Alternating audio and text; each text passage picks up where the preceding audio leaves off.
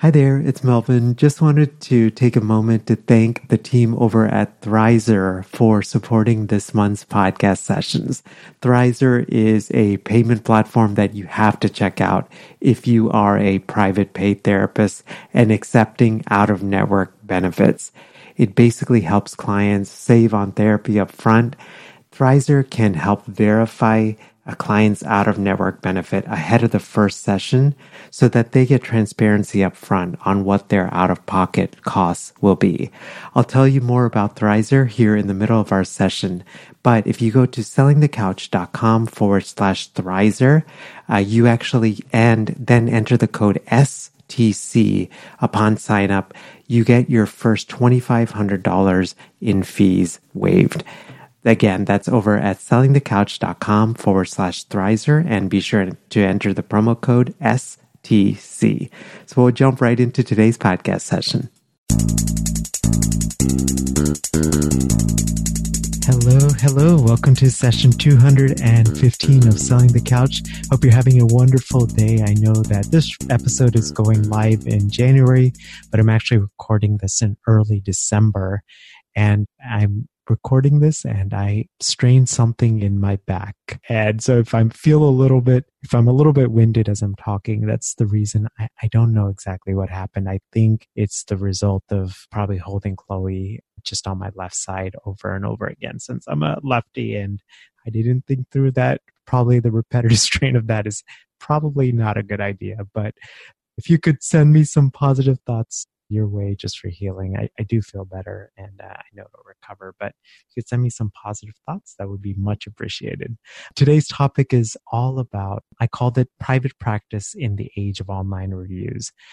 I know that this topic is something that we often think about as clinicians in private practice. What happens when a client leaves a review, and what if it's a negative review, and how does those reviews impact the therapeutic relationship? How does it impact future clients who are coming to see me? My guest is Doctor Keely Combs. They are a psychologist based in California, and Keely actually did some research into this. And so what Keely did was create an anonymous survey to learn about the experiences of therapy clients who had accessed either personal or professional information about their clinician and what happened as a result of accessing this information. So we basically cover a couple of different things, and mainly we're covering the top findings from this survey. And the first area is what happens when clients find reviews about their current therapist. And then the second area is what happens when clients find reviews about their former therapist. And then finally, what happens about clients leaving reviews about their therapist. So what made them leave reviews? Did they leave reviews? That kind of stuff. This is topic I think is going to be really interesting. And I think, if anything, I hope that it's encouraging for you. So before we do get to today's podcast conversation, I just wanted to take a moment to thank the team over at Wellnessfy for supporting this month's podcast episodes. Wellnessfy is a cloud-based bookkeeping and tax advisory firm that specializes in serving therapists, counselors, and mental health private practitioners. They actually have a really cool service, which is a full-scale monthly service that is custom-built to our practices. So it ensures that all your operations are compliant and your money flow is completely optimized. And then well, well, Wellnessfy clients also receive bookkeeping, tax advisory, and complementary tax preparation services that have been designed to save them well beyond what the service costs. And if you look on the site, you'll realize it's quite reasonably priced. I've actually gotten to know the founder, Eddie, here, here in the last couple of months. His wife is actually a therapist in private practice, so I think he has that experience as well. You can learn more about Wellnessfy over at selling the couch dot com forward slash Wellnessfy. We'll get right to today's podcast conversation. So here's my conversation with Doctor Keely Combs. Hey, Keely. Welcome back to Selling the Couch. Thank you so much, Melvin. It's nice to be here. I'm really grateful that we've been able to connect, and I'm so grateful. Just to let you guys know that are listening, I had mentioned to Keely, they did some research a while ago, and I had mentioned to Keely, I was like, hey, we should have you back on the podcast. And Keely was like, yeah, sure. And then you followed up with me because I completely forgot. And uh, I think it's daddy brain, but uh, I'm really grateful you followed up. So sure. And I'm happy to be back and talk a little bit about this recent publication. Yeah, sounds good. So I wanted to kind of start at the top, which is, so you decided to do an anonymous survey to learn about the experiences of therapy clients who had accessed personal or professional information about their clinician on the internet. What made you want to do this? Yeah, the reason I wanted to do this was I've been struggling with the Yelp problem, as I think many therapists have begun to think of it, for a while. And I get so many consultation calls from therapists who found negative reviews about themselves online, or just even positive reviews, and not really sure how to handle it in their practices. And I was already doing research on the impact on the therapy of clients discovering information about their therapist online. And also I had done another research set with Doctor Dan Taub about therapists finding information about their clients online. You know, so we wanted to look at what happens to the clinical relationship from the client side when they see information online. So our study was more of a general study about all of the information, but then we had a subset of questions about online reviews, really to find out more about people who are finding them or leaving them and how it affects their feelings about the therapy. That was something that we wanted to learn more about. Yeah, that's so interesting. So you broke down the findings kind of into three areas, and I thought we could just, you know, kind of focus on each of those three areas. So the first area was clients finding reviews about their current therapist. The second area was clients finding reviews about their former therapist. And then the final area was clients leaving reviews about their therapist. So Keely, why don't we start at the top in terms of your findings? So what did you find in terms of clients finding reviews about their current therapist? So I should say we broke it up into two groups, those who actually left a review and then who, those who found a review. So I want to point out that we were starting overall with an N of one thirty-one. That was the total number of those who both left or found reviews. And that eighty-two of those people, which was sixty-four percent, they found a review. Mm-hmm. And forty-seven of those people, which was fifty-seven percent, they, they said the review was positive. And twenty-six, which was thirty-two percent, found mixed reviews. And then eleven percent, which was nine people, found negative reviews. So the first thing was that most of the reviews that were found were positive. And you know, maybe like a third, about half found positive and about a third found mixed. And sixty-two percent of the people who found reviews didn't think that the review had any effect on their feelings about treatment. And, you know, that's useful because one of the anxieties that I hear from therapists is, you know, are these reviews going to negatively affect people coming to my practice or those who are in it? Whereas twenty percent, a small minority, felt that the review did have an effect on their feelings about the treatment. And then there was an eighteen percent other, which I won't be able to get into the details of that today. I mean, I don't know. You just sharing that, I think the word that came to me was like, that feels very liberating, you know, because I know that a lot of therapists, they hear reviews and, and they have this fear that, oh my gosh, if somebody has left me a negative review, is that going to impact a potential client reaching out to me? Right, right. And, you know, what we thought was really interesting, though, was kind of when, you know, if we had this hunch, let's say, or a hypothesis that positive reviews would have a good effect on people in your practice. One of the discoveries from the data was that sometimes even the positive reviews made clients feel uncomfortable. You know, now we noting that this is the twenty percent who felt that the review had an effect on their feelings about treatment. Some of the comments were positive. Like one person felt really validated about their therapist who they, they weren't connecting with. Hmm. So, you know, it was a, a kind of a weird positive impact on the client, was feeling like, oh, okay, it's not just me. Yeah. Huh. You know, like the way I'm perceiving this person in this very private interaction, now I have an opportunity to learn that others have experienced this person in this way. So that's kind of a positive effect in a strange way. Whereas the ones who saw positive reviews of those who felt that it affected them negatively, there were comments like, well, you know, this made therapy seem less personal, and that was not positive for me. And another person said, I was upset that the therapist was so close to this other person who left the review. So this is kind of, you know, it's kind of a, a deeper level than I think we were originally thinking about, but how even positive reviews can affect people who you're working with, who who feel like suddenly their connection with you has been invaded in some way. Yeah, that's so interesting. So I think what you're saying, please correct me if I'm wrong, is that so a positive review can be perceived in different ways by clients.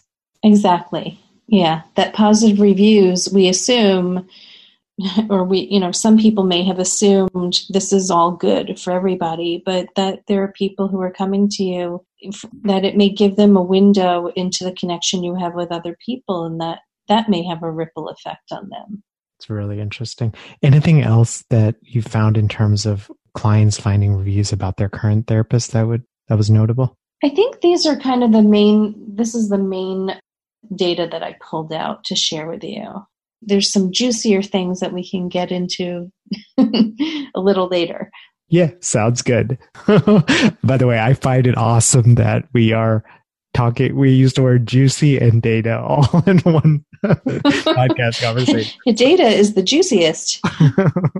So the second area is clients finding reviews about their former therapists. What did you guys find in terms of that? Yeah, we found that sixty-five percent had mixed feelings about this, but thirty-two percent felt better about the treatment they received. So a third feeling like this this was useful to read this. And then sixteen percent felt worse. And I just pulled a couple of comments out to kind of illustrate what how this came out quanti- qualitatively. One person, one quote was, her arrogant treatment of me, you know, by reading the review, I saw that her arrogant treatment of me wasn't all my fault, but just how she was generally. So this is a person who really didn't have a good experience in therapy and was able to depersonalize it when they read another negative review.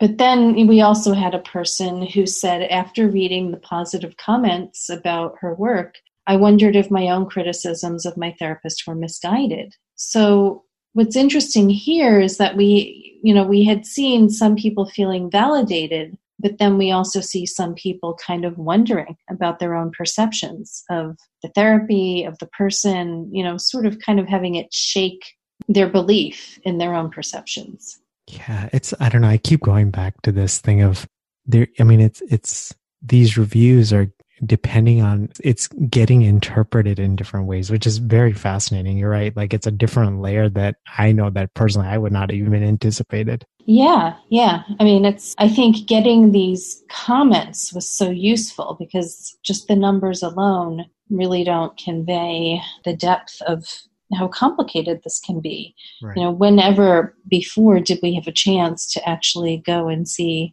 comments about our therapist. This is a very this is a very timely and unique thing. And uh, you said, you know, like sixty-five percent had mixed reviews, right? And sixteen percent had worse. So was there any data or anything that you were able to glean in terms of like how it actually affected their their mental health or as a result of seeing that review? You know, so I want I want to clarify that sixty-five percent was mixed feelings when seeing reviews about the former therapist. So we asked more about feelings that people had, and we had a, a range.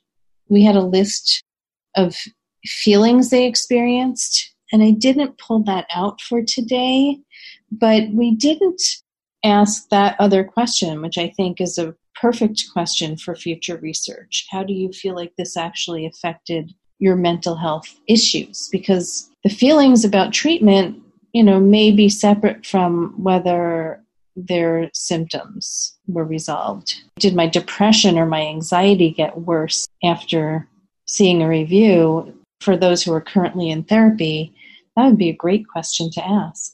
Yeah, that would be very fascinating for sure.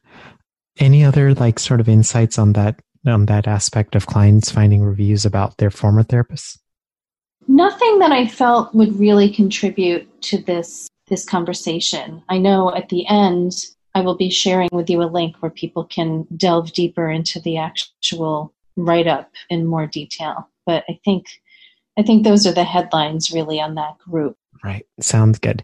And then the, the third area that, that you focused on was clients leaving reviews about their therapist. So just to make sure that I understood that correctly. So these are current clients that are leaving reviews of their therapist while still in therapy? Actually, we have something. We So what we had is sixteen percent of folks left reviews of that one thirty-one uh, for a current therapist. And thirty-seven of people of those leaving them said it was positive.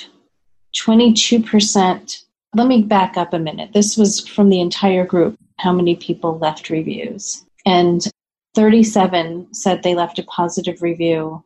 twenty-two percent left a negative review. six percent left mixed reviews. And fifty-nine percent were still working with the same person. But this is of this number, you know, of forty-nine people. I want to clarify that because it can get a little confusing the way we broke out the groups. Does that make sense to you? Yeah, it does. So you're sort of looking at the total number. Right. Of the forty-nine, thirty-seven left a positive review of their therapist. So I guess, what do you think that, that means? Well, so one of the things that we really wish we had asked, you find out all the gaps in your research once you're like make, trying to make sense of the data. It's hard to know what that means because we, one of the questions we realized, boy, we really should have asked this is what was the impetus for the review?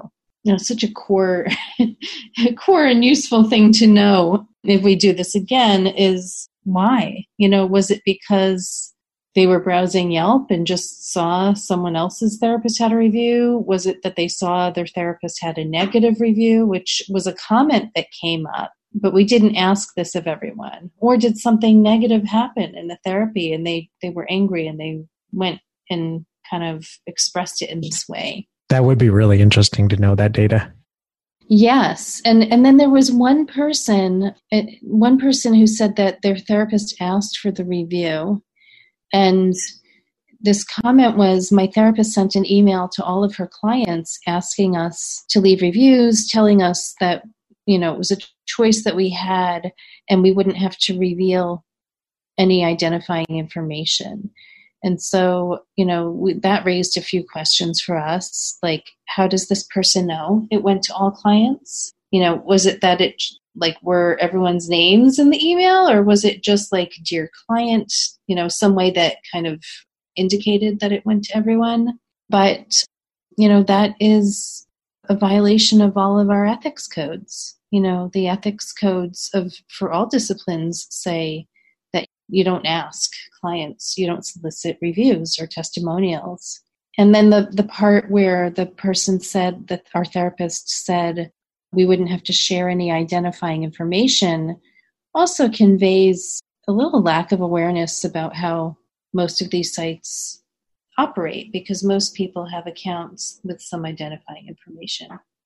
I mean, you can make a dummy account to leave a review, but it almost appears that the therapist asking for this wasn't necessarily aware that she might be asking people to identify themselves by requesting these reviews. Right. I have a really random question, and if you don't know the answer, that's totally okay. But I feel like I've seen this enough in online communities where a therapist gets a negative Yelp review or negative just on any like online review site. And usually the initial reaction is panic, right?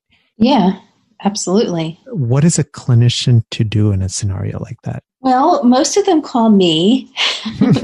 Some of them call their malpractice provider, you know, to find out what they can do. And usually the answer is not a whole lot. Like, You know, I tell people to get support, to connect with the people who feel good about their work, like former supervisors. You know, there's not very much we can ethically do. We can't respond to a review in any way that confirms that the person has been in our care. So unlike other businesses, we can't really say, hey, that's not true, that's not what happened, or even, I'm sorry that happened.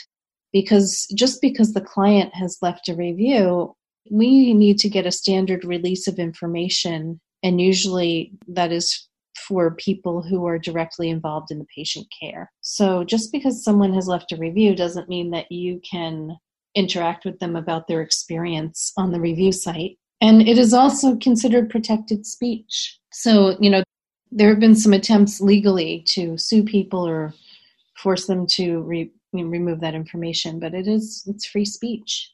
Yeah, it's a tricky world we live in now with these online reviews, right? Right. Especially given the nature of the work that we do, which is so personal. And, you know, and I, I know that these reviews a lot of times, especially the negative ones, they can be, you know, quite hurtful, you know? Yes. So Keely, I'm so grateful for you. I just, all the work that you're doing in the world, all of this insight that you've learned. Is there anything else? Like, I guess looking at this, looking at all of this data, what would you say is like the biggest takeaway that we can employ into how we think about our practices?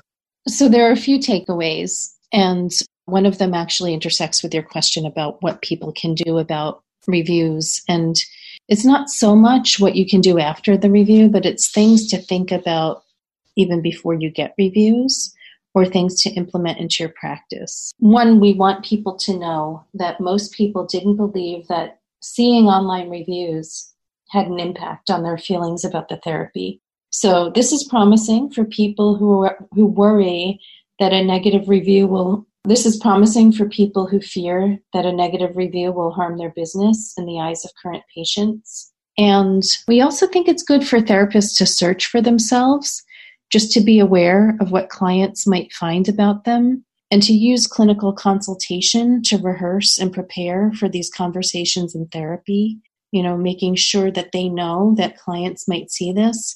And they might want to add to their social media policies, if they have one, that, you know, if you see something about me on the internet, even online reviews, that it's okay to bring that into therapy, to normalize that that could happen.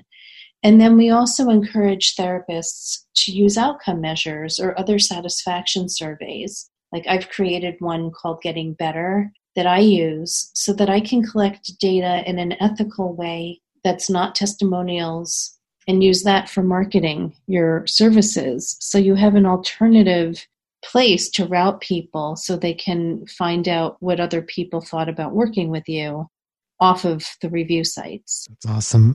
Is there a link or, or that we can learn more about Getting Better? Is that something you avail- that's available for purchase? Or yes. And if you give me a minute, I will tell you where you can get it. You would go to drkkolmes.com slash shop.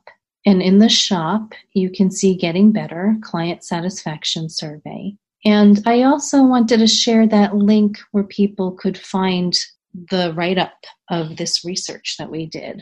Yes, definitely. Yeah, would you mind sharing with us? And I'll definitely put that on the show notes page as well.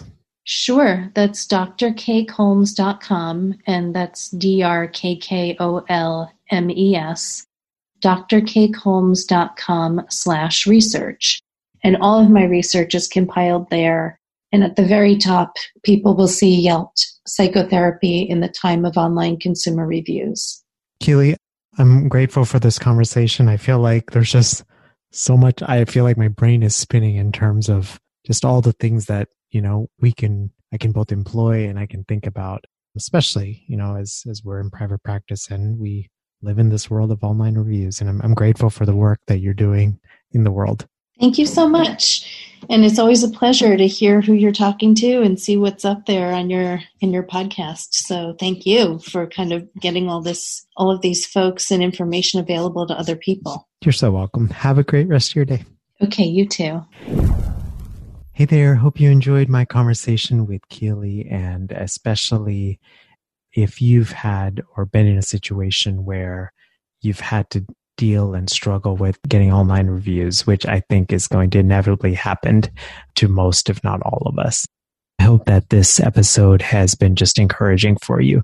Keely mentioned a number of resources, and again, you can find that on the show notes page for today's episode, which is over at selling the couch dot com forward slash session and the number two one five. And then you can also find a link directly to the article that Keely mentioned, as well as the Getting Better outcome measure that Keely uses in their private practice.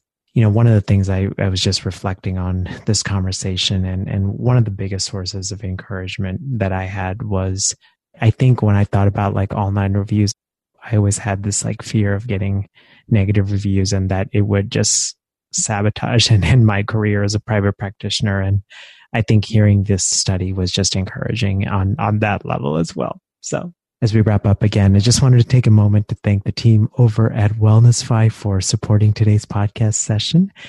Again, Wellnessfy is a cloud-based bookkeeping and tax firm that focuses on helping therapists and clinicians in private practice. They've actually helped individual therapists save up to sixteen thousand dollars a year by getting their taxes right. You know, one of the things I think about, especially both private practice and Selling the Couch, is, you know, it's not necessarily the income that we make. That is very important, but how do we shelter that income in a, in a legal way, right? And one that is in accordance with tax laws. And so a company like Wellnessfy can help with that because most of us are not accounting experts. So you can learn more about Wellnessfy over at selling the couch dot com forward slash Wellnessfy. And be sure to mention that we connected on the podcast. Have a great rest of your day, and I'll see you next time. Bye. Thanks for listening to the Selling the Couch podcast. For more great content and to stay up to date, visit w w w dot selling the couch dot com.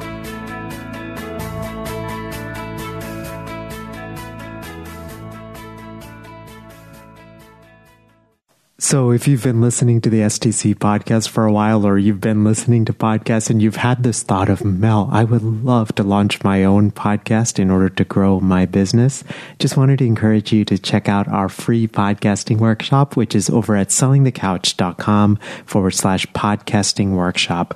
You can basically sign up at a day and a time that works for you. It's ninety minutes. And when I do these workshops, or when I record them, I truly believe in quality teaching, so it's going to be well worth your time. We're going to go through gear recommendations and how to launch strategically and how to think about monetizing your podcast and how to line up your podcast with your existing offers and how to do it strategically and authentically uh, and not salesy and slimy um, and all of those things. So again, the link is over at selling the couch dot com forward slash podcasting workshop.